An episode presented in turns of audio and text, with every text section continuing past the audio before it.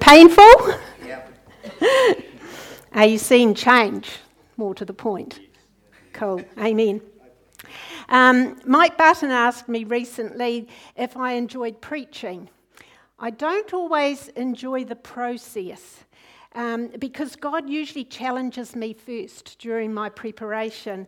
And on the day I sat down to prepare this message, my reading that morning was from Ezekiel. In Ezekiel chapter 3, verse 10, it says, Son of man, let my words sink deep into your own heart first. Listen to them carefully for yourself. That's pretty pointed. we all struggle with our thoughts at times the message is already speaking to me. But before I get into the message today, I just want to share a little story. A middle aged woman had a heart attack and she was taken to hospital and um, she had an operation and while she's on the table she had a dear dear near death experience and seeing god she asked is my time up yet and God answered and said, You still have 40 years, two months, and eight days to live. So upon recovery, the woman decided she would stay in hospital a bit longer and she had a, had a facelift, some liposuction, and a tummy tuck. And she even got in somebody to change the colour of her hair. This isn't me we're talking about here. Since she had so much time left, she figured I might as well make the most of it. Well, after her last operation, she was released from hospital, and while she was heading home, she crossed the street and was hit by a car and died instantly. Arriving in front of God, she demanded, I thought you said I had 40 years, two months, and eight days. Why didn't you pull out something in front of that car and stop the car from running me over? And God replied, I didn't recognize you. let's not settle for a do up job on the outside, but let's go for complete transformation from the inside out. Hey, I can guarantee that transformation that comes from within, God will recognise. The overriding or the foundation verse um, for all our messages has been Romans 12, verse 2. And I should think by now we should all know it by heart. Do not conform to this world, but be transformed by the renewing of your mind, that you may prove what is the good and acceptable will of God.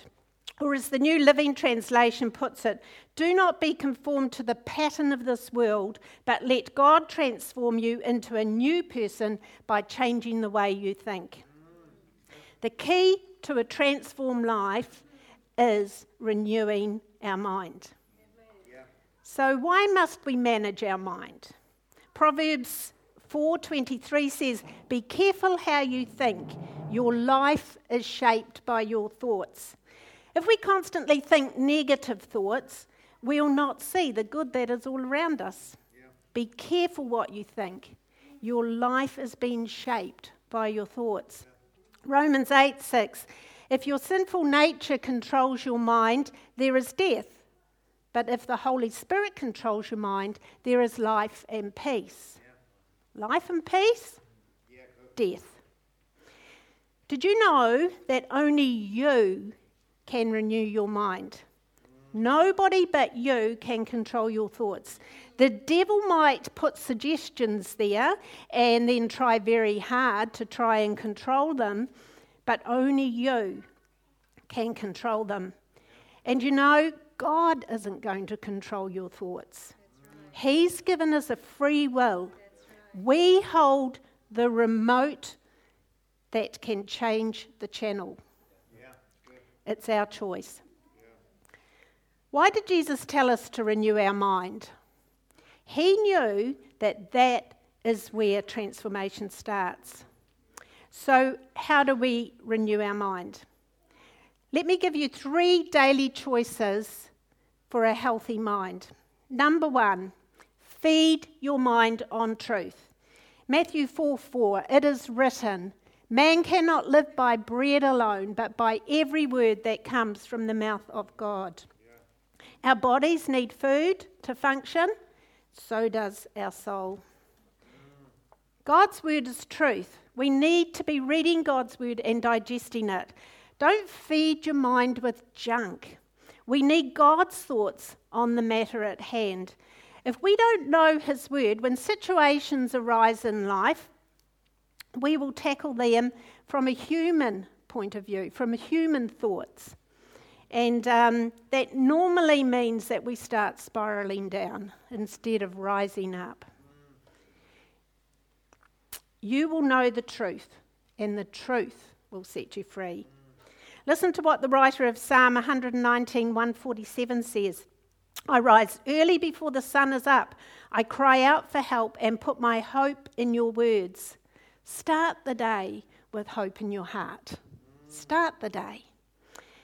Psalm 119:97 says, "Oh how I love your instructions. I think about them all day long." And Psalm 16:7 says, "I will bless the Lord who guides me even at night. My heart instructs me." In the morning, during the day, and throughout the night, be thinking and meditating on God's word. Secondly, take every thought captive. Free your mind from destructive thoughts. We're a prisoner to our thoughts. Romans 8 5. Those dominated by their sinful nature think about sinful things. Those controlled by the Holy Spirit think about things that please the Spirit. 2 Corinthians 10 3 5. For though we live in the world, we do not wage war at the, at, sorry, as the world does, the weapons we fight with are not the weapons of the world. On the contrary, they have divine power to demolish strongholds. We demolish arguments and every pretension that sets itself up against the knowledge of God, and we take captive every thought and make it obedient to Christ. We need to retrain our thinking patterns, our I can't to I can. If we don't um, rethink our thinking and renew our mind, we'll constantly fall back to our old destructive default settings. It's not easy taking captive your thoughts. We can find comfort in our old stinking thinking as um, Jenny put it last week. I don't you like that? I love rhyming words, you know, inky pinky, stinky finky. And that might be the only thing you take home today, but if it brings you back to the point that you need to renew your mind, that's okay. Okay, stinking thinking. We can actually enjoy some of the thoughts that we have thoughts of self pity, thoughts of um, about another person negative thoughts, um, maybe fantasizing. Um, but all these thoughts that might bring us comfort, they don't actually lift us up, they drag us down. They bring death, not life. I read once sometimes the thoughts in my head get bored and they go for a stroll out through my mouth. This is never a good thing.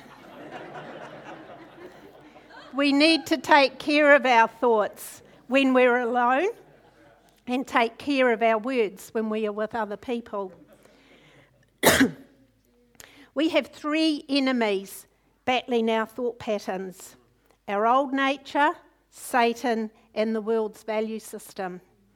Our old nature, we may have every intention to change a bad habit in our life, but our old nature is going to battle us on it. Satan, he loves to drop a bomb in your brain and bring chaos to your thinking. Example, I'm not good enough. I can't. I'm going to have a hard day. I heard someone say that recently. They said, I'm going to have a hard day. Who says? The enemy will give us reasons to give up, and that's before the day's even started. Don't believe his lies. He wants to keep us in bondage and in bitterness and resentment. The world value system. The world does not encourage self discipline. Just look at the advertising. How many ads tell us that our life will be better if we dress this way, or we eat this, or, or if we do that, that we deserve a break today, that uh, obey your thirst. 1 John 2:16 All that is in the world, the lust of the flesh, the lust of the eyes, and the pride of life, it's not of the Father, but of this world. Passion, position, possession, success, status, money, sex, power, all these things, it's not of the Father, it's of this world.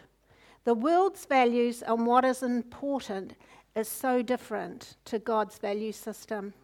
The world would have us believe that we should put ourselves first and um, we should do what feels good and don't worry who you walk over doing it.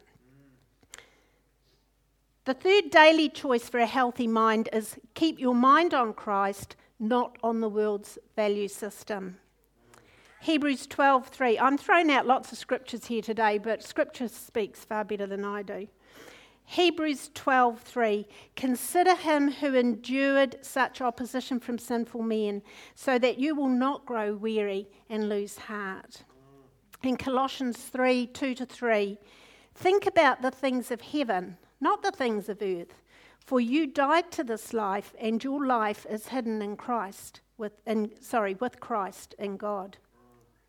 Mahatma Gandhi said, Your beliefs become your thoughts, your thoughts become your words, your words become your actions, your actions become your habits, your habits become your values, your values become your destiny. Yeah.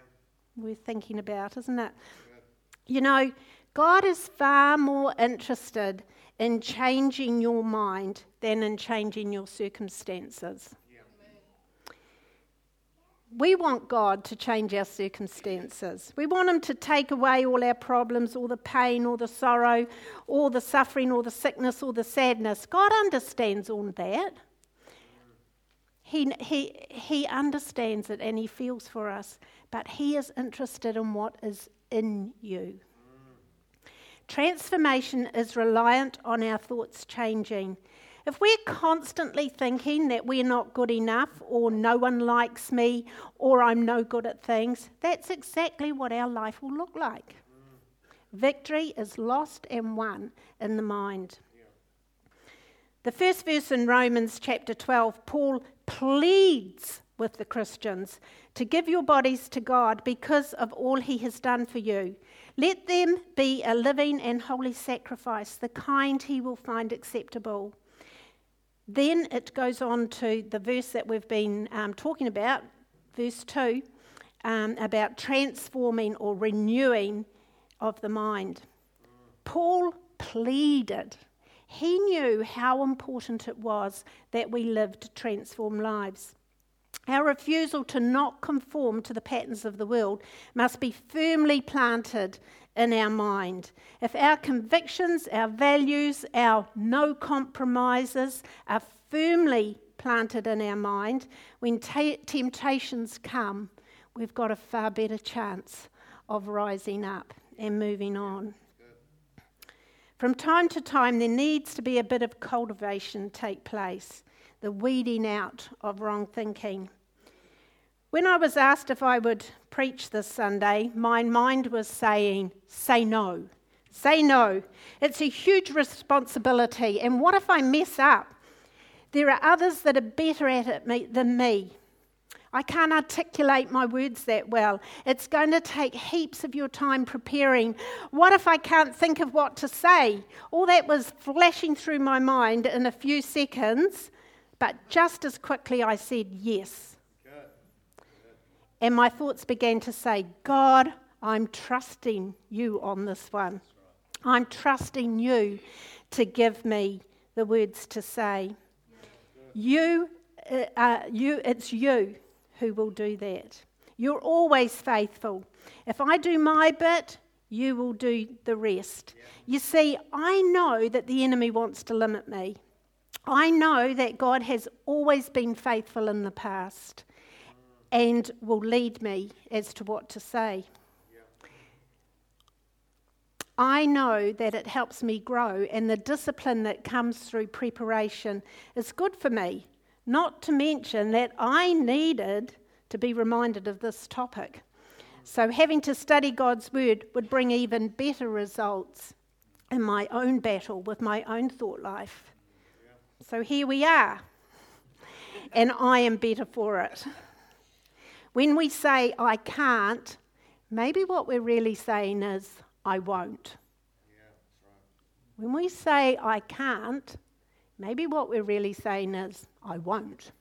Mm. Think about that. The day I began preparing this message, I didn't want to sit in the study all day. It was a nice day. I wanted to do what I wanted to do. I find it really hard sitting down for long times. I'm a, I like being busy and I like to be here, there, and everywhere and doing stuff. And I didn't want to have to buckle down. But I had a responsibility to prepare. My thoughts tried hard to distract me. I needed to take those thoughts captive. A quote from Rick Warren When I need to ponder, my mind wants to wander. Who finds that when they settle down to pray? yeah. Our mind wanders off in all directions. We need to take it captive. We can become ineffective if we never uh, learn how to fight the battle of the mind. So, why is it so important to manage our mind? Number one, my thoughts control my life. Yeah. Proverbs 4:23 Guard your heart. Heart can also be translated mind above all else for it determines the course of your life. If you accepted the thought that when you were growing up somebody said to you, You're worthless, you're no good, you don't matter, you're ugly, you're uncoordinated. If you accepted that fact, whether it was right or wrong, it has shaped your life. If you believe it, it is going to shape your life.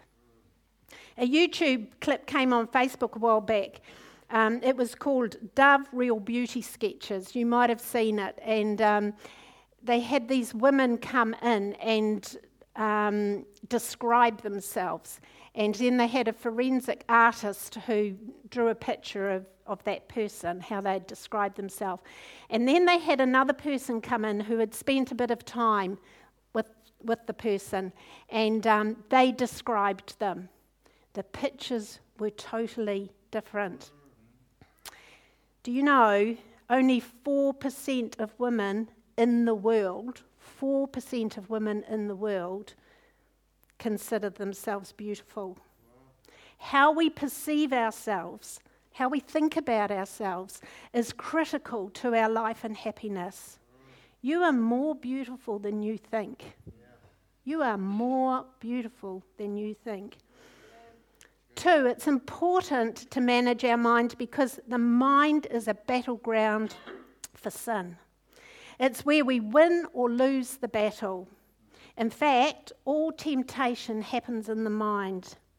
Sins of pride, lust, bitterness, hatred, anger, fear, resentment, worry, envy, all these things are in the mind.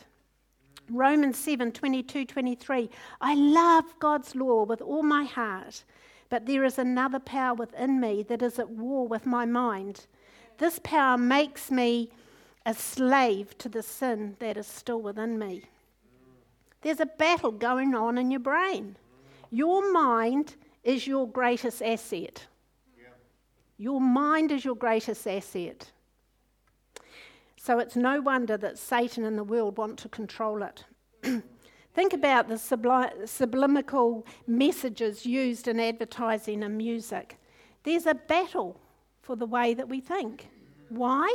Because whatever gets your attention gets you. Yeah. Sorry, I just need a little pastor's sip.